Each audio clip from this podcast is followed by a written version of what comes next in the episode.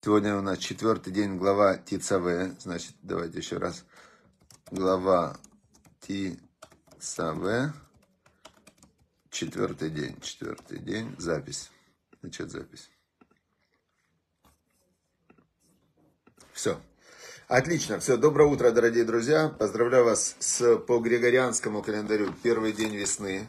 Вот был какой-то григорианец, который который обозначил, что сегодня первый день весны. А вообще сегодня 8 Адара, как все знают, все знающие люди, они знают, что сегодня никакое не 1 сегодня и 1 марта, и сегодня одновременно, какое сегодня число? 8 Адара. 8 Адара,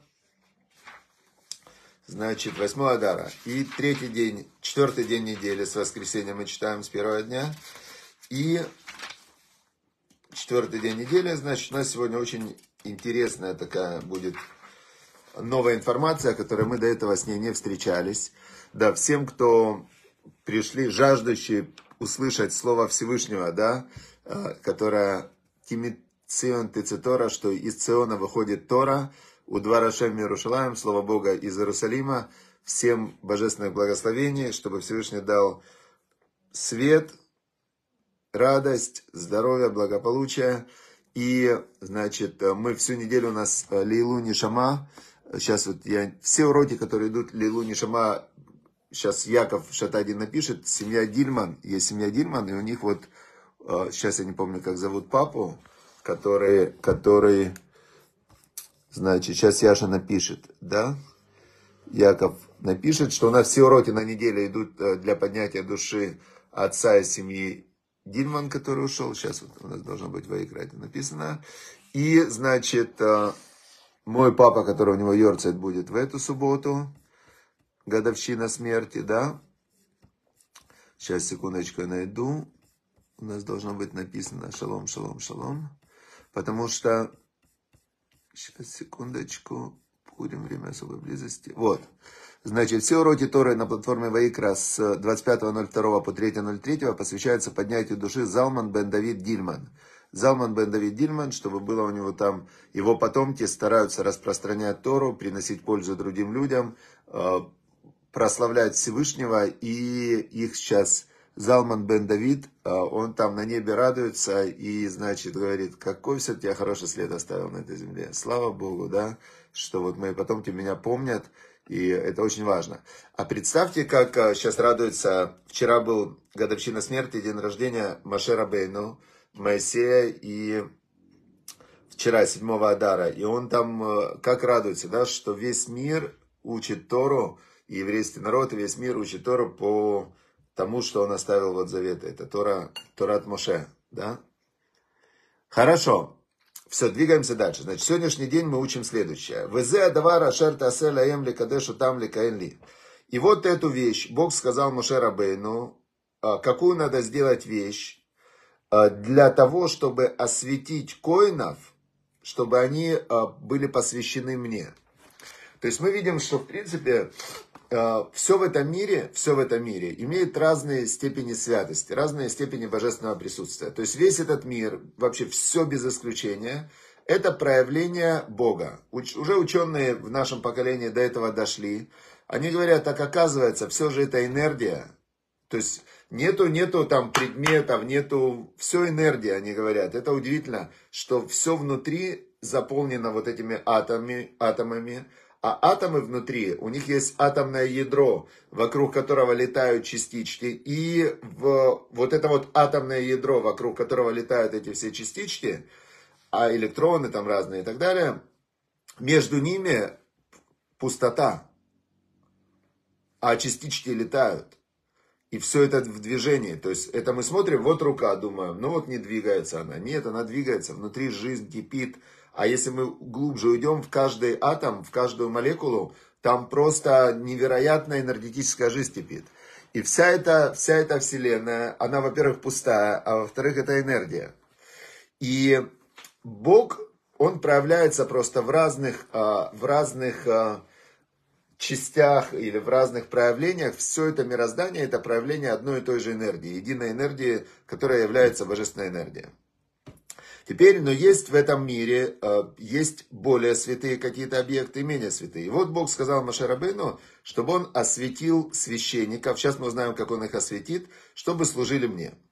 И возьми, он говорит, быка одного, и возьми двух баранов э, безупречных. То есть надо было взять одного быка. Представляете, вот представьте себе быка. Кто видел быка, прям такой бык, да, без единого, он должен быть без единого изъяна. И два барана без единых изъянов. И нужно взять хлеб. Хлеб э, разных видов. То есть есть маца, который хлеб без закваски.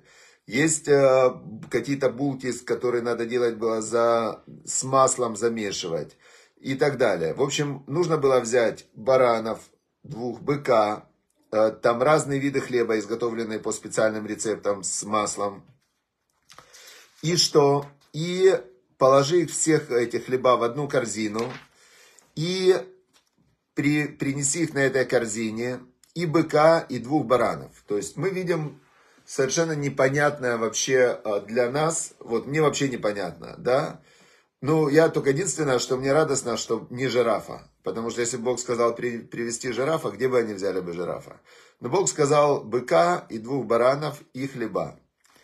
Вы это Аарон, вы это Банав, и Аарона его сыновей подведи к входу, к Оэль Маэт, входу к вот этому мешкан уже был построен. Мешкан, это мы учили все недели, мешкан сооружения подведи их к входу, и они должны омыться в воде. Значит, говорит нам устная Тора, омовение в воде, когда написано, это омовение в воде, в воде называется миква. Миква это а, специальное, должно быть 40 са. Я не знаю, сколько это в литрах, но это такой небольшой бассейн, например. Вот миква это где-то 2 на, там, 3 на 3 метра. Такой бассейн, на высотой вот так вот где-то метр, метр восемьдесят высот. Нет, не метр восемьдесят, полтора метра высотой. То есть это такой вот э, не ванна, но это где-то 3 на 3 на полтора. Определенное количество воды. Если воды меньше, хотя бы там на грамм, уже это, это не считается очищающей водой. Если воды больше, то это считается очищающая вода. Если эта вода из-под крана не работает. Это должна быть вода или дождевая вода, собранная в одном месте, или это должна быть вода, которая бьет из земли, родниковая вода, или это море, или это озеро. Только такая вода является миквой, и она очищает.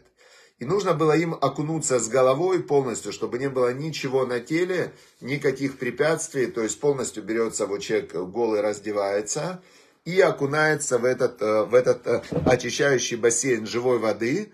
И происходит э, очищение. Вот сказал он, их подведи, там они а, были родники какие-то, были у них какие-то в колодцы и так далее, куда они окунались. А, значит, и возьмешь ты одежды, которые мы изучали в предыдущих уроках, одежды, и на них надо одеть, на Арона, значит, нужно было его полностью одеть в эти коинские одежды. Помните, мы вчера учили одежда первосвященника, вот 8 предметов, на него нужно было все это одеть. После этого Значит, и одеть нужно было мицнефет, вот эту вот золотую штуку, свят для Бога на лоб, золотая такая штука. И э, одеть нужно было на него вот этот вот тюрбан такой. И после этого нужно было взять шемен мешиха, нужно было взять масло помазания. Почему-то его переводят на русский язык, называют елей. Вот это масло, которое масло помазания, называют его елей. Но здесь называется просто масло амышиха, масло помазания. И, и будешь лить это масло помазания на его голову и размажешь. Там были специальные, как, как он размазывал, специальная была еще, все это в устной торе, как конкретно, что нужно было делать, все нюансы в устной торе. То есть здесь это конспект, короткий конспект. Письменная тора это конспект устной торы. Велакакта эт шемена мешка, возьмешь ты это масло помазания и будешь лить ему на голову и э, размазывать там, как надо размазывать. Его сыновей э, тоже приблизь к входу в шатер откровения. И, значит, один на них э, конские одежды для простых коинов было четыре одежды. И повяжешь их, э, у них был специальный вот этот вот пояс, 32 локтя, 16 метров ткани, их заматывали, они были как мумия такие, как куколка, заматывали их в этот пояс, вот тут, чтобы он держал как корсет. И сыновья, Арон и его сыновья, значит,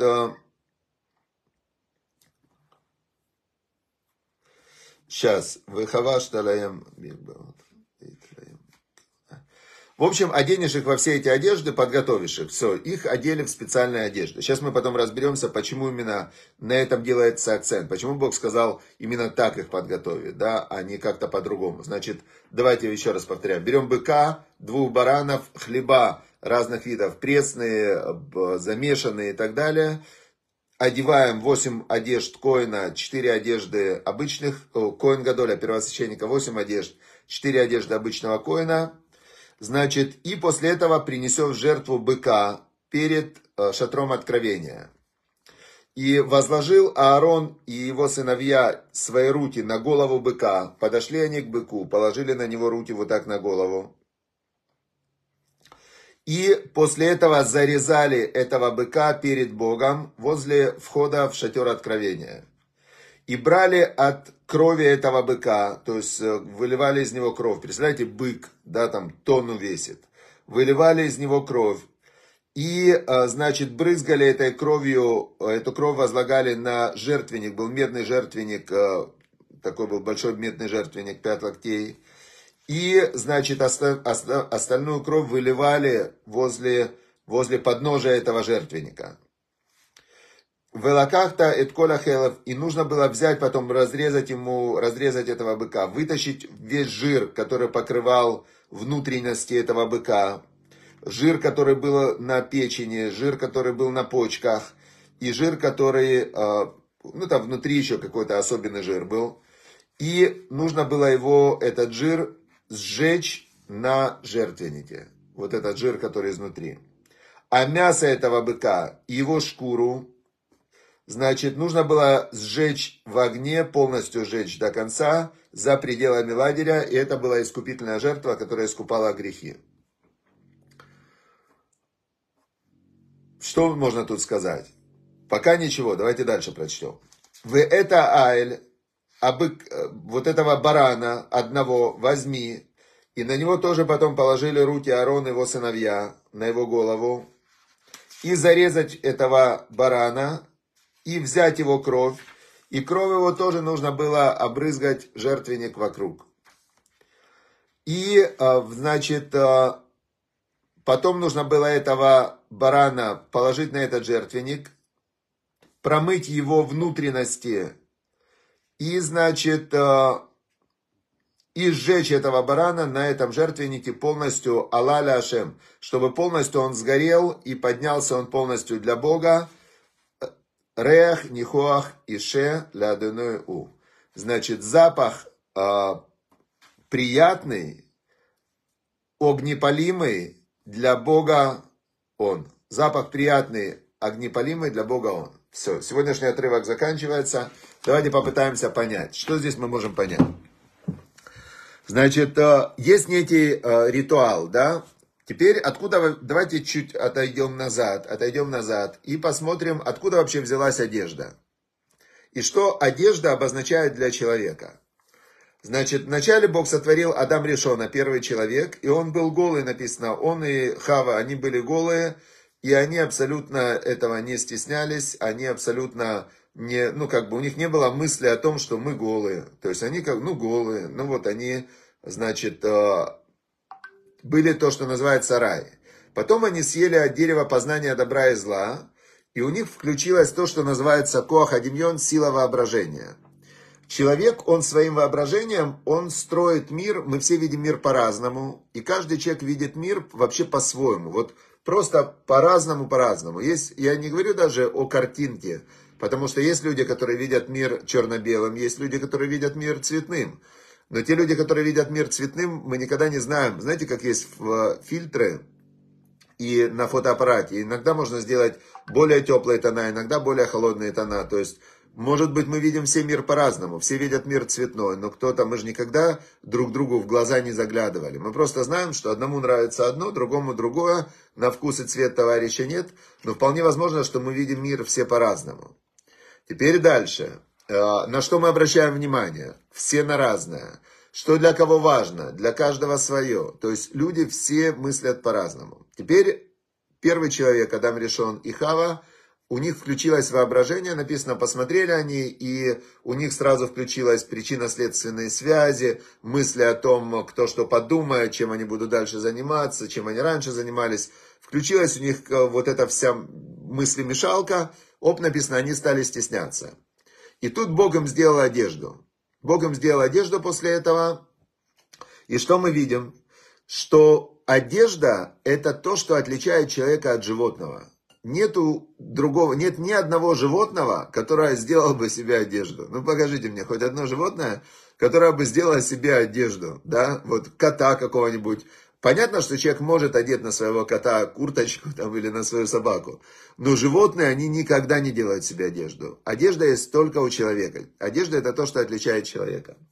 Теперь, раз одежда это то, что отличает человека от животного, то тогда человека от человека что отличает? Тоже одежда. То есть человек начинает выдумывать себе разную одежду, и э, первосвященник – Ему Бог сказал, что должна быть одежда вот такая. Он установил у него 8 одежд. И если он по-другому оделся и зашел в храм, в Кодыша Хадашим, Святой Святых, он умирает. То есть это настолько важно, то, что было на нем, каждая деталь одежды, что если он коин, священник, или, или первосвященник, они одевались по-другому, они просто умирали. Есть известная история, когда Александр Македонский, он э, захватил, когда Израиль, то он пришел в храм. Ему объясняют, вот это храм, вот туда нельзя заходить. Дальше заходят только священники, евреи тоже не могут туда заходить. Простые, заходят только священники в состоянии духовной чистоты. И если они заходят не в состоянии духовной чистоты, они умирают. И если они одеты неправильно. Он македонский, он был умный человек достаточно, да? Он говорит, ладно, я заходить не буду. Такое есть предание в устной торе. Но говорит, поставьте мой бюстик вот там. То есть тут же вы молите своему Богу, а я что такой крутой, Александр Македонский, поставьте мой, пожалуйста, статую мою вот там вот, да, где у вас святая святых, вот туда. Ему говорят, нельзя нам, нельзя, то есть если мы это сделаем, то все, капец, конец и все, нельзя. Но это не потому, что мы вас не уважаем, мы вас очень уважаем. И э, что предложили ему мудрецы, чтобы доказать свое уважение – они назвали в том году, они говорят, мы будем всех мальчиков называть Александр, чтобы ваше имя увековечить. И с тех пор Александр это стало еврейское имя, есть очень много в Талмуде упоминаются раввины, мудрецы по имени Александр. То есть это стало таким еврейским именем в честь Александра. Но бюстик не занесли. Теперь, значит, с одеждой мы разобрались. Э, масло помазания. Непонятно, вообще непонятно, что за масло. Масло обозначает вообще Масло, а, оно обозначает знание. Вот когда зажигают шабатные свечи, их зажигают на масло, оливковое масло. И а, масло, когда оно сгорает, чистое оливковое масло, оно такой свет дает и тепло и так далее. То есть это было свет знания, учение свет. И в принципе люди достигают всего хорошего в жизни через знания. То есть они узнают какие-то правильные, хорошие вещи и этим самым улучшают свою жизнь. То же самое мы про Бога узнаем же через знания. Теперь, а, значит, помазали их маслом помазания. Теперь вот самая непонятная история в Торе – это жертвоприношение. Зачем Богу нужны вот эти вот, а, ну, вообще непонятные вообще для нас действия? Быка зарезали, кровь побрызгали, жир вытащили, Значит, ответа на этот вопрос, я вам скажу, его нет. Почему? Потому что это относится к, есть, э, есть Мишпатима, есть Хуким. Хок это постановление. Но из последней фразы сегодняшней было понятно зачем. Написано, когда они сожгли эту жертву, это был рех нихуах ляшем, это был приятный запах для Бога. Но зачем Богу запах? Какая разница? Горит какое-то мясо, какой приятный запах для Бога. Горелое мясо, очень странно. Как я думаю, я вам сейчас скажу чисто свое предположение. Вот э, когда, например, родитель просит своего ребенка э, хорошо учиться, и он ему говорит, смотри, если ты будешь хорошо учиться, то у тебя будет там хорошая профессия, хорошее будущее. Это понятная просьба. То есть ты как бы объясняешь, и если ребенок это делает, то он для кого это делает? То есть он это делает для себя. Ты сумел его убедить в том, что это ему полезно. Теперь, а если ты ребенку говоришь, смотри, тебе нужно каждое утро, значит, три раза подпрыгнуть, два раза там, то есть сделать вещи абсолютно непонятные, абсолютно бессмысленные, не наполненные никаким пониманием, для чего это делается. И ребенок, он говорит, папа, я тебе доверяю. Ты мне сказал делать, мне не важно почему, мне не важно для чего, мне не важно, э, какой в этом смысл даже, я не буду искать. Я это делаю, потому что ты мой папа, и потому что я тебе доверяю, все, что ты мне советуешь, говоришь делать, я буду делать. Вот, вот такое послушание, да, оно любому родителю, оно приятно, да, то есть это действительно доказывает, что я это делаю не из-за каких-то моих рациональных каких-то идей, что я одобряю, да, я считаю, что у меня папа там такой же умный, как я. Нет, то есть э, ребенок, он говорит, я тебя люблю, и я сделаю, как ты сказал, потому что ты это сказал, все. Мне не нужны никакие там объяснения, доказательства, почему. И вот жертвоприношения, они относятся к этому разряду. Это если говорить по, как бы, главная линия. А вторая линия, она очень, э, она такая, как намек, может быть, в ней есть.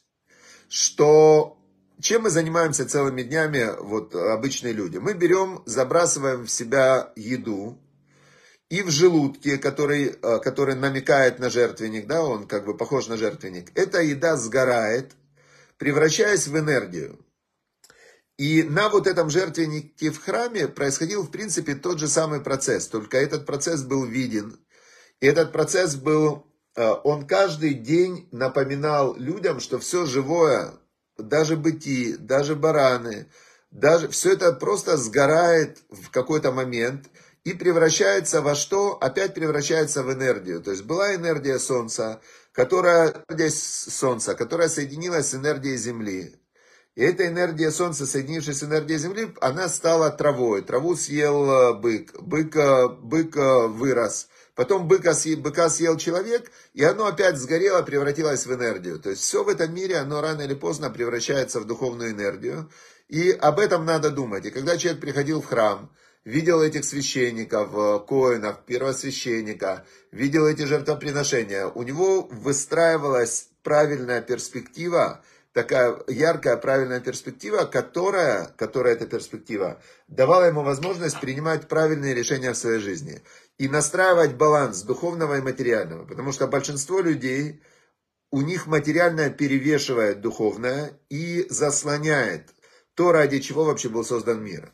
Вот мне кажется, что в этом есть намек жертвоприношения – все, чтобы в заслугу того, что мы учим Тору и стараемся выполнять заповеди Всевышнего, потому что Он так повелел, не потому что я понимаю, что это круто, полезно и хорошо, а потому что это Бог, Он сказал, я делаю.